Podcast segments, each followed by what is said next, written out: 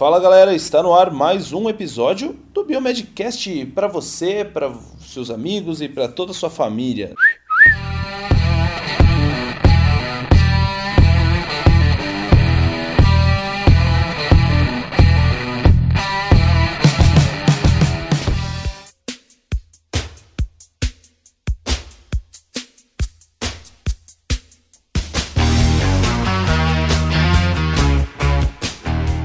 É só para começar diferente.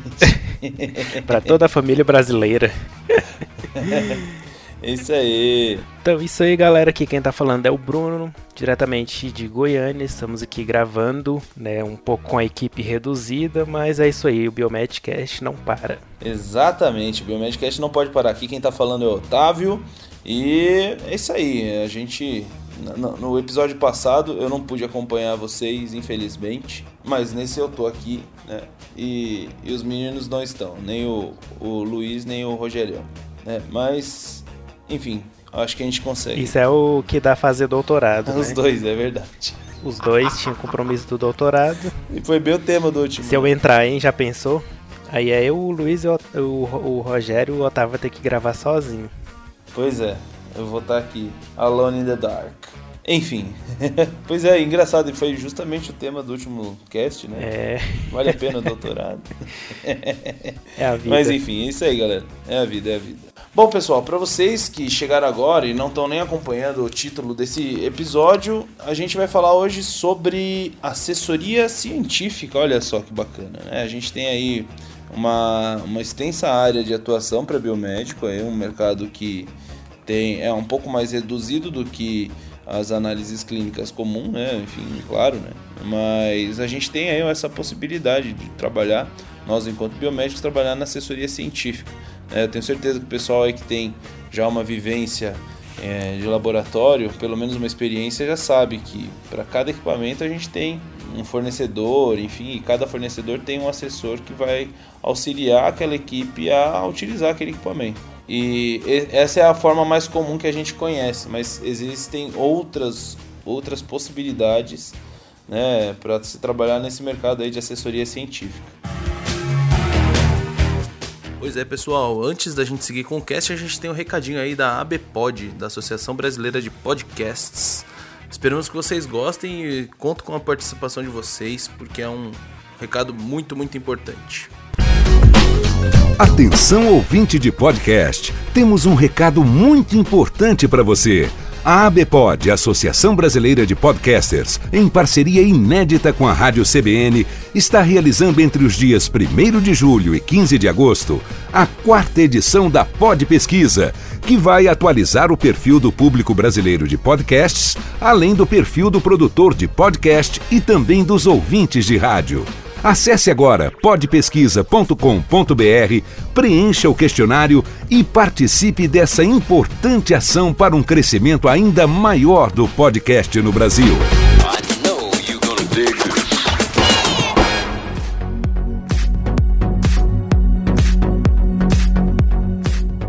Isso aí. Então, eu acho que pelo menos quem trabalha com análises clínicas em algum laboratório, pelo menos uma vez na vida já teve contato com um assessor científico, né? É verdade, é verdade. E muitas pessoas vêm e veem aquele cara, bom, o cara viaja bastante, não sei o que legal, né? Então, e tem gente que quer, tem vontade de trabalhar assim, né? É, depois o Otávio vai falar quais são as impressões dele das viagens. É só glamour e luxo? Fica aí até o final pra você conferir. Exatamente. Bom, Otávio, e aí, o que é então essa assessoria científica? Diz pra nós aí. Pois é, então, através da realização dos exames laboratoriais, as análises clínicas fornecem informações ao médico, né, de modo a proporcionar para eles, né, os meios necessários para poder atuar na prevenção, no diagnóstico, no prognóstico, no tratamento e acompanhamento das enfermidades de um modo geral, né. E assim, na realidade, dentro de um laboratório, né, o bom funcionamento dos equipamentos e reagentes desse laboratório ele depende muito do bom uso dos mesmos, né? E para isso é sempre necessário um treinamento, sempre que possível, né, para poder preparar a equipe de cada laboratório para que eles possam aprender de maneira correta a saber utilizar o equipamento ou aquele reagente, né? E a assessoria científica ela disponibiliza aos profissionais com amplo conhecimento e formação acadêmica adequada e experiência na bancada, né? Então, esse profissional ele acaba sendo um cara que já teve alguma experiência ali com aqueles equipamentos, né? E que vai prestar o suporte científico, né? Para ajudar na formação da equipe, né? E no zelo pelo bom funcionamento dos produtos que são distribuídos por aquele fornecedor, né? Então é o que a gente mais vê aí, é essa assessoria científica de equipamentos, né? Mas a gente tem algumas outras que a gente vai falar um pouco mais para frente. E já fazendo uma pergunta, acho que você já sabe mais que eu, é só equipamento, por exemplo, se for uma empresa que vende um determinado kit, tem um assessor para ajudar a utilizar aquele kit, independente de qual equipamento que tem no laboratório, alguma coisa assim? Sim, a gente tem um exemplo, por exemplo é ótimo, mas a gente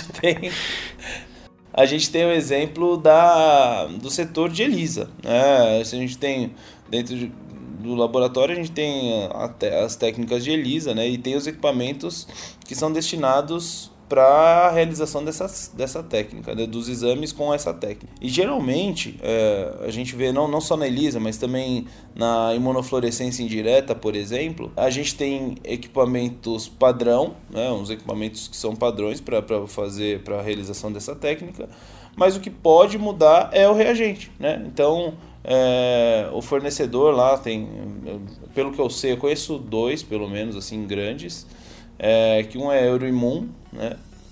E o outro é Werfen, se eu não me engano, na parte de imunofluorescência indireta, né? Na parte de automação desses exames. E eles acabam tendo assessores para cada um desses fornecedores de kit, eles têm assessores específicos para esses reagentes, né? E, é claro, eles também têm os equipamentos, mas geralmente eles funcionam bem com os reagentes que você acaba usando. Legal, então se eu estou com algum problema lá no equipamento, né, tá dando algum erro ou o equipamento não está funcionando, isso aí eu posso ligar lá para o assessor científico de determinada empresa, né, que vendeu o equipamento, né, e aí eles vão lá tentar solucionar o problema. Isso, exatamente. É uma das possibilidades, na verdade, né? Na realidade é assim, por exemplo, se você tem uma equipe que você precisa, por exemplo, treinar um equipamento novo ali que você está implementando no setor ou na seção, como vocês dizem aí em Goiânia, você pode utilizar, enfim, contatar, na verdade, toda a instalação do equipamento já compete já ao treinamento dessa equipe, né? Então, aquele assessor científico ele vai treinar a sua equipe, a equipe que vai mexer naquele equipamento, vai treinar para poder utilizar da melhor maneira possível, né? E esse profissional, ele recebe um treinamento claro, né? Ele recebe um treinamento do fornecedor bem mais completo do que o que ele passa, né? Geralmente com uma visita aí à fábrica daquele equipamento, né? Se for no caso de ser o fabricante, né? O que a gente mais vê aí em geral é o pessoal, os assessores das distribuidoras, né?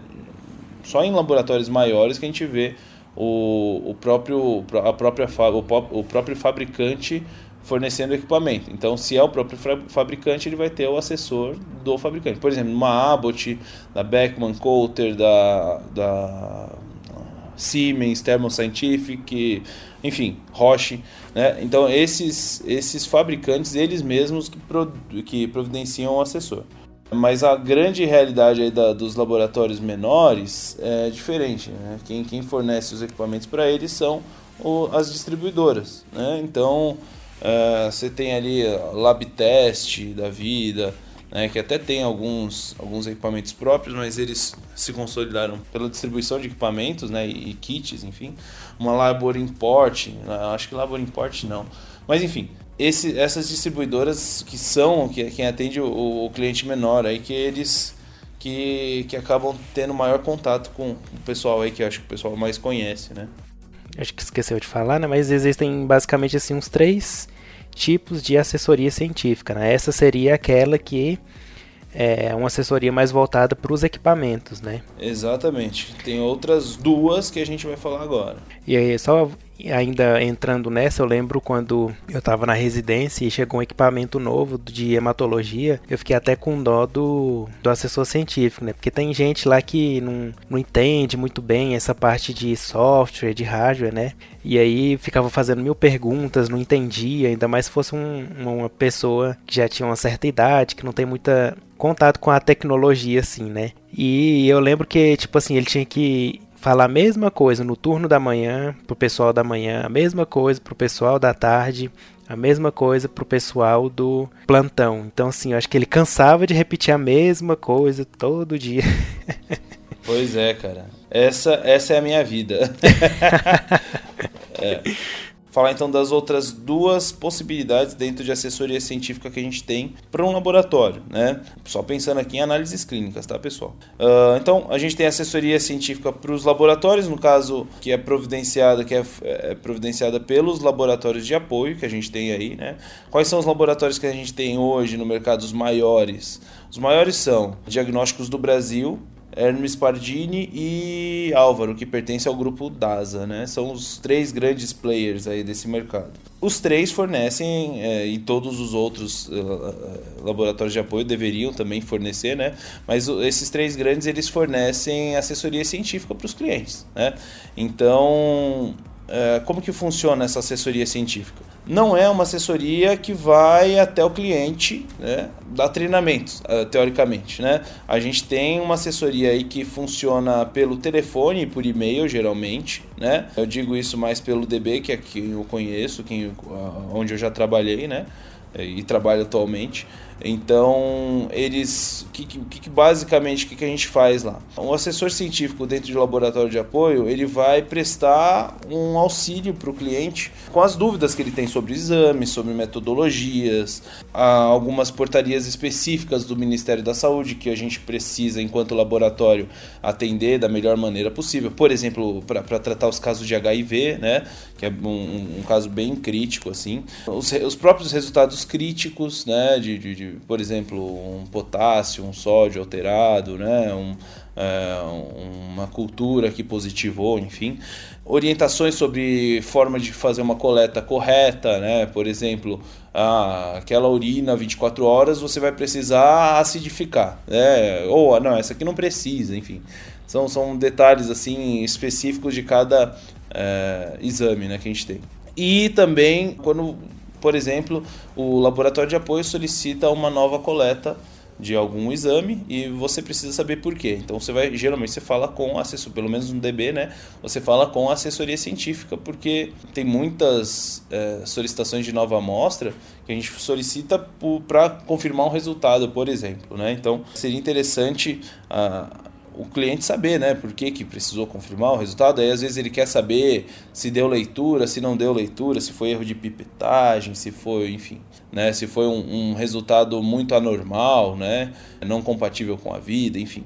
Então são essas dúvidas que geralmente a assessoria científica faz, mas também não se restringe só a isso, né? Também, por exemplo, ele precisa de um artigo científico que explique por que deixar o braço garroteado por mais de um minuto vai gerar interferência em resultado de exame, né? Aí isso a assessoria científica também pode ajudar, né? É uma das coisas, né? E para nesse caso aí, desse tipo de assessoria, é também um profissional de nível superior da saúde, como por exemplo o biomédico? Exatamente, sempre, pelo menos a realidade que eu conheço, a gente tem bioquímicos, né, farmacêuticos bioquímicos, biomédicos, e se eu não me engano, já até biólogos, dependendo do caso, a gente tem assessoria científica. Biólogos que tenham a formação em análises clínicas, né, habilitação em análises clínicas, e tenham vivência de bancada, podem prestar esse tipo de assessoria, né? Mas tem que...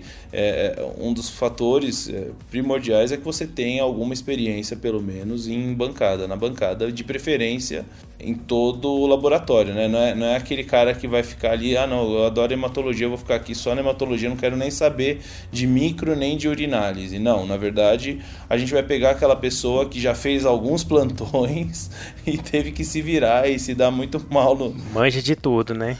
Exatamente, é um pouquinho de cada, né? Ele tem que saber, enfim, entender dos equipamentos dentro do laboratório, né? É como se fosse um call center do laboratório, assim, específico. Exatamente, é como se fosse. É um call center, não deixa de ser, né? Mas mais específico para tirar dúvida desses exames, né? Falar de coleta e tudo mais. Exatamente. A gente tem, claro, o SAC, né? O atendimento ao cliente, que faz aí isso, de novo, só focando em laboratório de apoio, tá, gente? Faz todo aquele processo. Eu preciso incluir um exame que eu esqueci de cadastrar no sistema.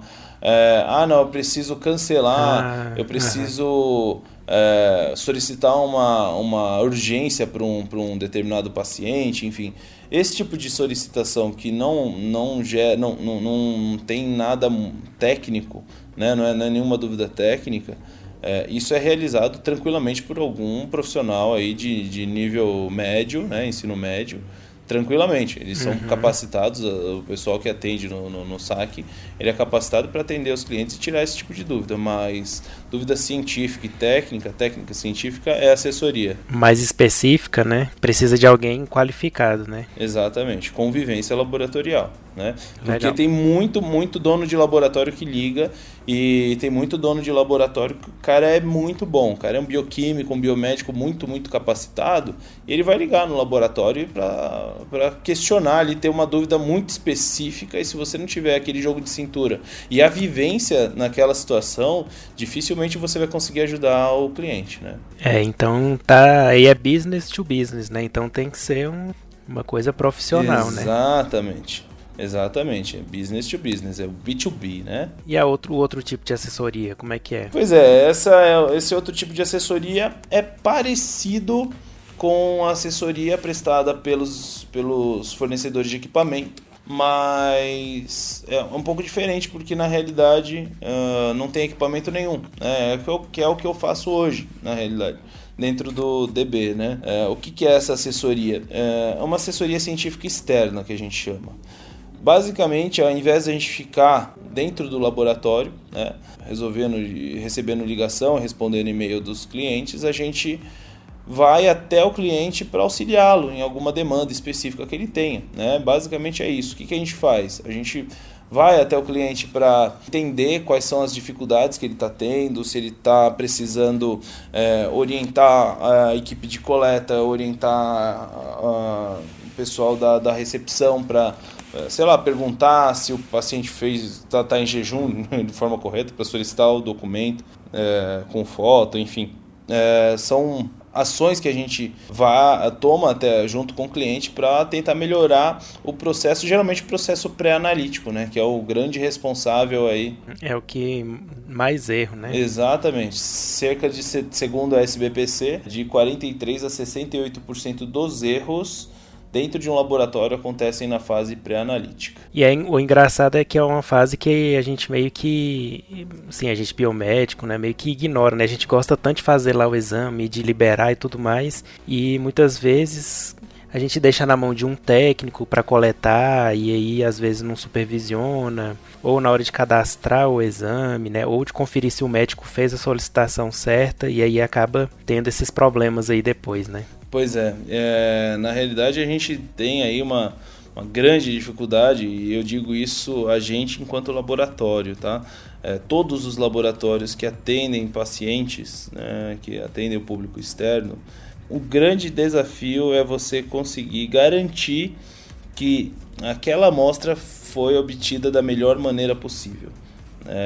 Garantir que aquela amostra foi coletada no tubo correto, que aquele paciente não teve o braço garroteado por mais de um minuto, que aquele paciente é aquele paciente mesmo, né? Isso é troca de amostra. Bem identificado, né? Exatamente, identificação, enfim. Então, enfim, é uma série de erros que acontecem nessa fase e a gente tenta auxiliar os laboratórios a melhorarem esses processos, né? Basicamente é isso.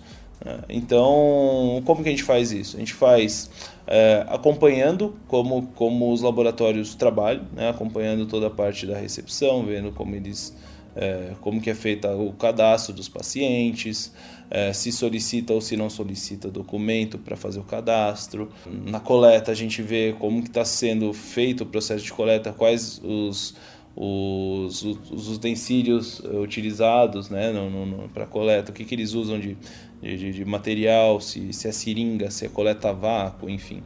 E depois a gente também acompanha todo o processo de triagem desse material, centrifugação e tudo mais, né? Para auxiliar também, que tem muitos erros estão nessa parte de centrifugação, né? Muita gente não sabe centrifugar o material da maneira correta, né? Então, você tá falando aí e eu lembrei agora de um programa que esse papel do assessor científico é muito parecido com o da Super Nani, né? Já ouvi esse programa? Ela chega lá, tipo isso. Aí fica olhando o dia a dia, como que é a rotina do povo, aí depois ela faz um diagnóstico de tudo, passa para os pais e aí fala, olha, vocês estão fazendo isso, teria que fazer isso e tenta melhorar e colocar em prática, né? Exatamente.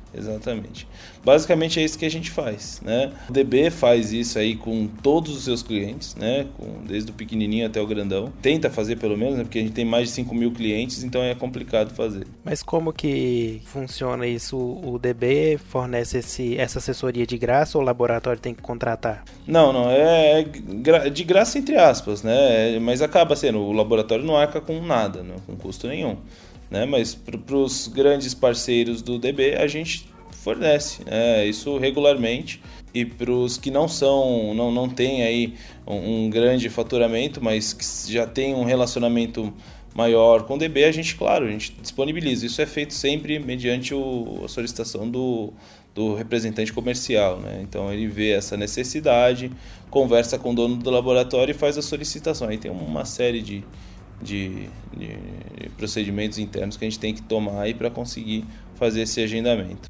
Mas pensando é uma coisa boa, né? O dono do DBI, a diretoria foi esperta, porque aí se o laboratório lá da ponta está indo bem, consequentemente o DB vai estar recebendo as amostras e fazendo os exames para eles, né? Então os dois ganham, na verdade, né?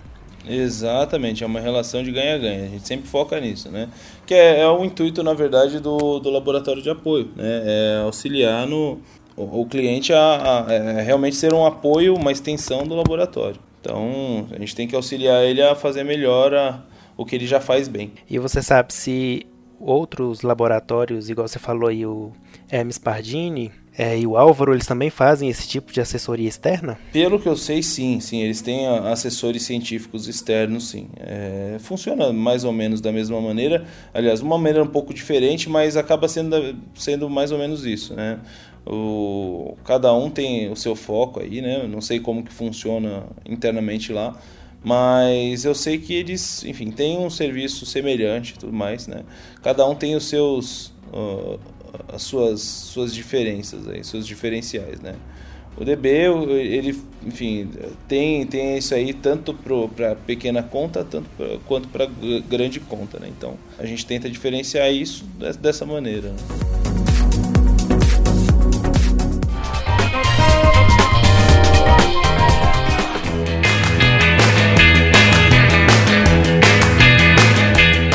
Bom, então a gente falou aí da assessoria científica para equipamentos, né, e reagentes também no laboratório. Aquela assessoria para laboratório de apoio, que no caso o laboratório liga lá para o laboratório que ele mandou as amostras para tirar alguma dúvida, mas não precisa ter um deslocamento aí, né, nem de laboratório, nem de assessor.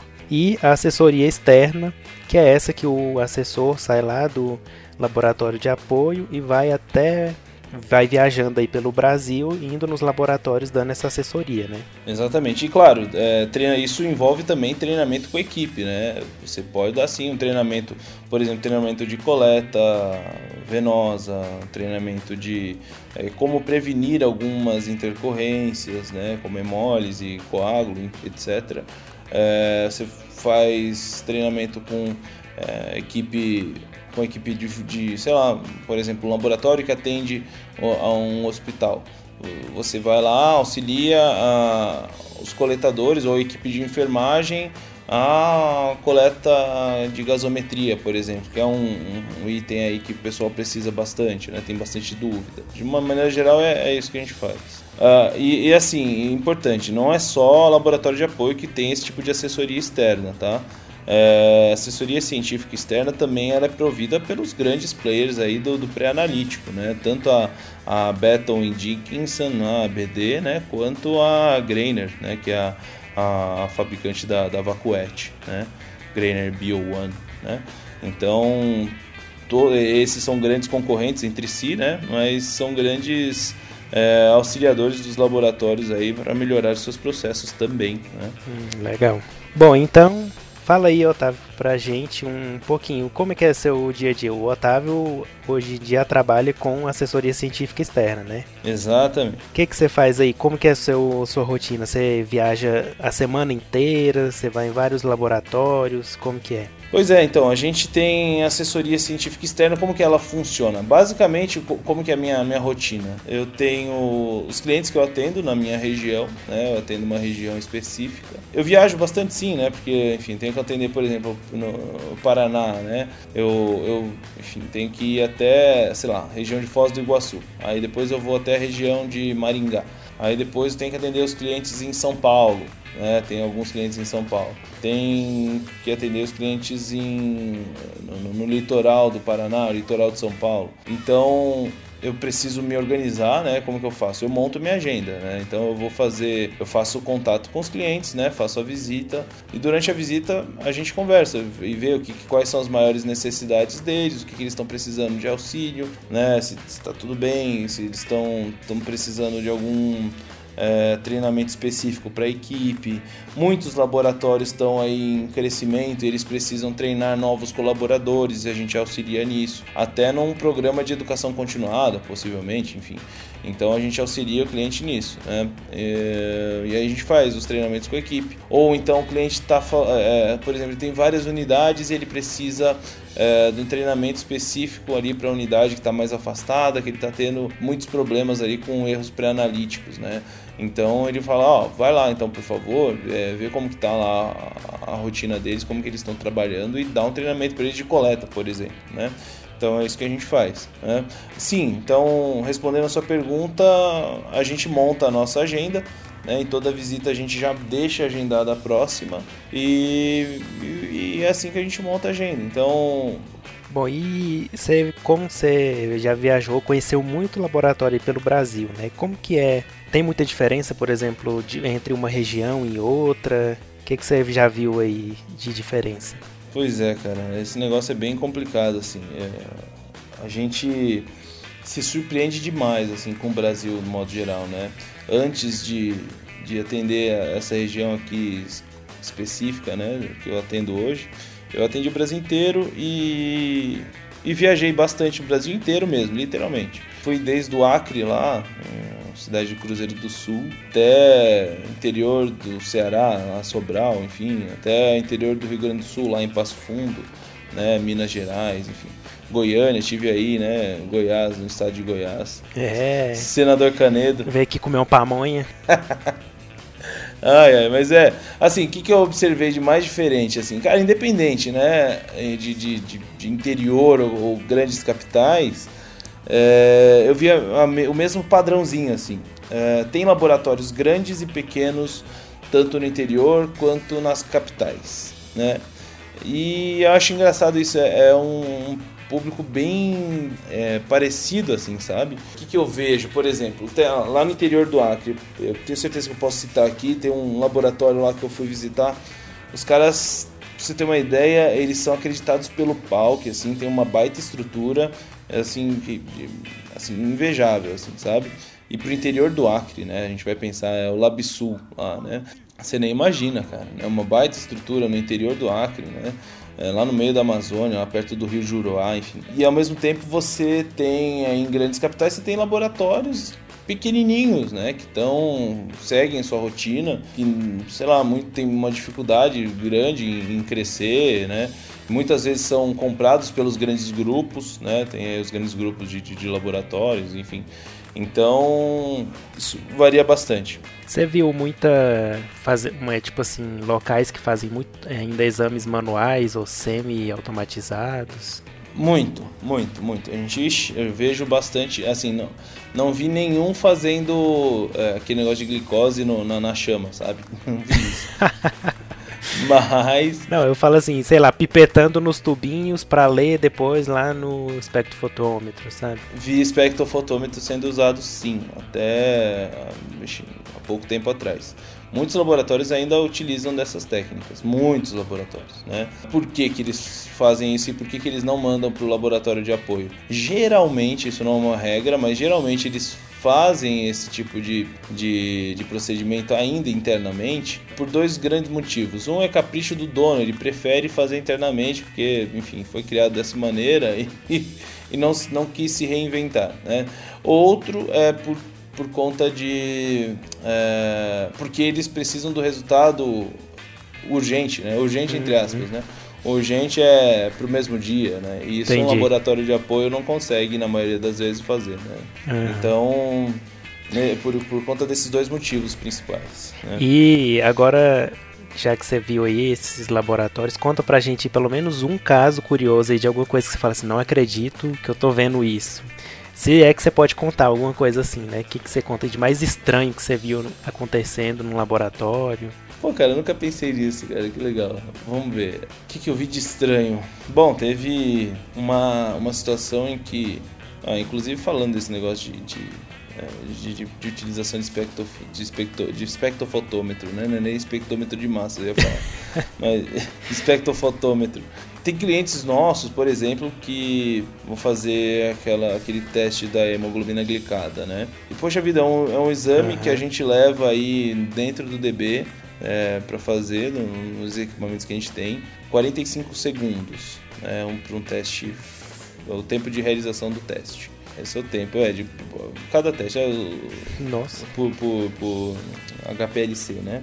E tem alguns clientes que insistem, né? E já faz um tempo já, fui visitar um cliente e eu fui ver, né? Nossa, mas eu vi o espectrofotômetro. Eu perguntei, vocês usam isso aqui? Ele falou, não, isso aí é só pra fazer hemoglobina glicada. Eu falei, nossa, sério? Aí ele me mostrou, tem um kitzinho completo lá pra fazer hemoglobina glicada. Eu falei, quanto tempo vocês levam pra fazer isso aqui? E aí me respondeu em torno de uns 45 a 50 minutos. Eu falei, nossa. Entendi. Então, por isso que eu falei, nossa, que grande diferença, né? Mas isso aí eu aprendi no meu estágio também, era 1 hora pra fazer. Você pipetava o sangue lá em 2 tubinhos, aí você centrifugava. Aí tinha que hemolizar. Aí você centrifugava e depois que lia lá no espectrofotômetro. Demorava, era 1 hora mais ou menos também. Pois é. Então... É uma situação você tem a possibilidade de fazer, né? Caminhar para um apoio. Mas a gente até entende, né? Mas coisa muito absurda, cara, não vi assim. Já vi assim, né? Já vi gente acompanhando coleta e um cara tá acompanhando a coleta ali venosa e o cara pega uma artéria, por exemplo. Eu já vi isso, já.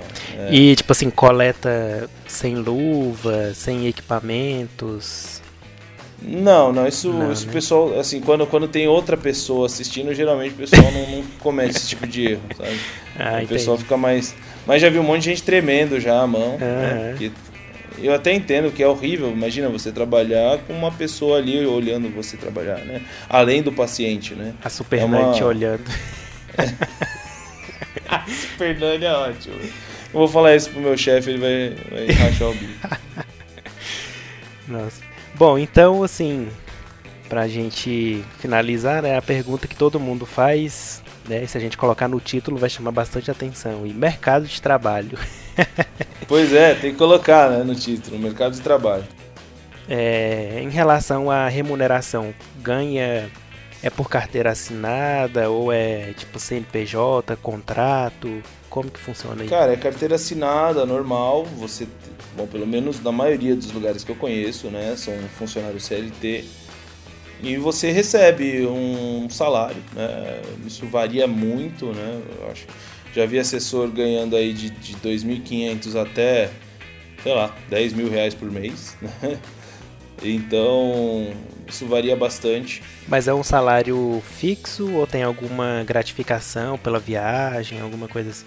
Então, isso depende bastante de empresa para empresa. Tem empresas que pagam salário fixo e pronto, né? E claro, você tem o auxílio com as despesas durante a viagem, né? As viagens, né? Isso, na verdade, auxílio para as despesas durante as viagens, todas as empresas dão, né? E o que vai mudar é quanto é esse auxílio, como é esse auxílio. Mas, assim, basicamente, o que você tem? Por exemplo, você vai... Tem empresa que fornece carro, né? Tem empresa que dá carro para você ir até os clientes, tem empresa que dá o celular e o notebook, tem empresa que dá os três, tem empresa que, enfim... Então isso varia bastante. Aí tem empresa que paga um variável, né? Se além do fixo você tem um variável de acordo com as metas que você compra, né? Então se você ali atingiu todas as suas metas, você vai receber um X% do seu fixo, né? Para, sei lá, 10, 20, 30, 50, sei lá, por cento do seu fixo. 100% do seu fixo você pode receber, sei lá, não sei, isso varia, né?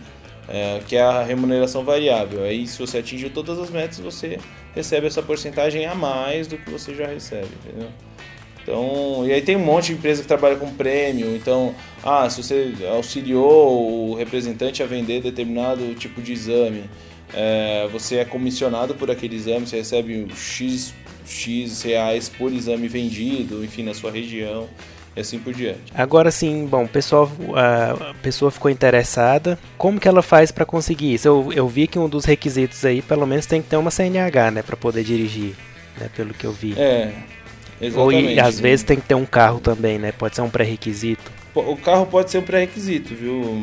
Tem, dependendo do, sei lá, não sei como funciona, né? Mas é importante que você tenha, né? Pelo menos a CNH, em alguns casos... Ou se o caso da vaga exigir que você tenha o seu próprio carro, eles vão informar isso também no descritivo da vaga, né? Eu já vi muitos processos seletivos em que eles falam assim, necessita carro CNH e carro próprio. Ou então não, então só ele fala só CNH e o carro é fornecido pela empresa, né? Como benefício. Ou tem empresa que nem isso faz o cara andar de Uber, sei lá, enfim, anda de táxi. Além disso, né, que seria o básico assim... Como que um biomédico que quer atuar nessa área pode começar? Ele já tem que ter uma experiência num laboratório de análises clínicas, ou ele pode ser um recém-formado e já começar a trabalhar? Como que faz? Conta aí o caminho das pedras. Caminho das pedras, ótimo. Bom, na verdade, assim, como a maioria, né, inclusive é um tema que é recorrente, um assunto que é recorrente nos nossos episódios, né? Você precisa ter um bom networking. Eu sempre falo isso, cara, porque dificilmente você vai conseguir uma vaga dentro de assessoria científica sem uma boa indicação, sem, né? E claro, obviamente, como a gente já comentou aqui, vocês precisam também ter experiência de bancada, né? Ninguém vai ser contratado sem experiência nenhuma, né? Dificilmente eu creio que a pessoa vai ser contratada sem ter nenhuma experiência na bancada, porque por mais que o cara chegue lá, vou ser contratado pela Abbott, por mais que ele chegue lá na Abbott, beleza, a Abbott contrata e tal, ensina tudo sobre aquele equipamento, só que ele não sabe que quando você coloca uma amostra lá de um paciente que faz um tratamento XYZ, ele pode se comportar de maneira diferente, por exemplo, né? Estou pensando aqui num exemplo. Tem que saber os detalhes, né? Os detalhes que fazem a diferença. Isso, né? O que não está no manual, exatamente. Como que você vai se virar num plantão, né? O cara que aprende a se virar num plantão, né? Que ele está sozinho à noite lá, que não tem ninguém para ajudar ele, esse é o perfil de pessoa que, pelo menos as distribuidoras para aquele assessor científico de equipamento querem, né? É o cara que aprende a se virar, né? E também para laboratório de apoio também, né? Você tem que saber esse jogo de cintura que tem que ter, né, cara? Você tem que ser um resolvedor de problemas, assim. Tem que ter uma boa comunicação também, né? Sim, é fundamental que você saiba e goste de conversar, de interagir com pessoas, né? Né? Aquele cara que faz a faculdade já pensando em trabalhar só na bancada porque não gosta de lidar com pessoas e que já não gosta mesmo de se comunicar, um pessoal mais introspectiva, vai ter mais de... Não é impossível que consiga, mas é mais difícil o trabalho para essa pessoa, né? Vai ter mais dificuldade, né? Com certeza, né? Porque você tem que, o tempo todo, lidar com pessoas, você tem que dar treinamento para as pessoas, você tem que saber se comunicar bem para poder, muitas vezes, auxiliar numa venda, né? Enfim... de algum equipamento, algum exame específico e assim por diante, né? Mas também é fundamental que essa pessoa tenha disponibilidade para viajar, né? Com certeza, né? Em geral, assim, o assessor científico ele não vai ficar atuando numa rotina. Você não tem rotina, na verdade, né? Você tem aí, cada semana é diferente da outra e você, dependendo do seu trabalho, você vai estar num lugar diferente do país, né? Muitas vezes você vai estar na mesma semana em lugares diferentes, né? Eu mesmo já, durante a mesma semana, assim, já estive em 3 estados diferentes, né? Então, isso pode acontecer sim, né? Você tem muita viagem, você tem que lidar bastante com planilha, com relatório, emissão de certificado, documento, enfim... É mais... Você vai começar a desenvolver mais a sua prática comercial, assim, né? E é um baita... Uma baita escola, assim, sabe? É coisa que você não aprende na faculdade, nessa parte aí. Exatamente. São coisas que você não aprende na faculdade. São coisas que você vai aprendendo mais com a experiência na prática laboratorial mesmo.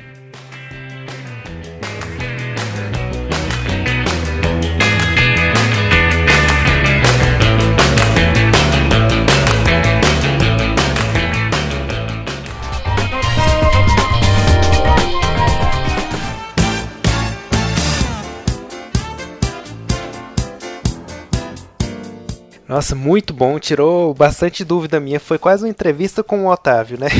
Pois é, cara, o final foi uma entrevistinha, gostei bastante. Mas fazia tempo já que eu queria fazer isso mesmo, porque tem muita gente que interessa, é uma área boa, assim, né, que tem esse campo aí, além do que a gente já conhece da biomedicina, e eu acho que vale muito a pena se você tem esse lado mais de comunicador, né, que gosta aí de... falar com as pessoas, dar treinamento, saber mais sobre análises clínicas, mexer com equipamento. Eu acho muito legal, assim. É uma das áreas que eu escolheria. Olha só que legal. Eu vou ser bem sincero, eu gosto bastante dessa área. Meu, quem quiser e tiver dúvida, precisar de alguma orientação, eu sempre estou à disposição, né? Sempre falo pro pessoal. Precisar, pode contar aí, né?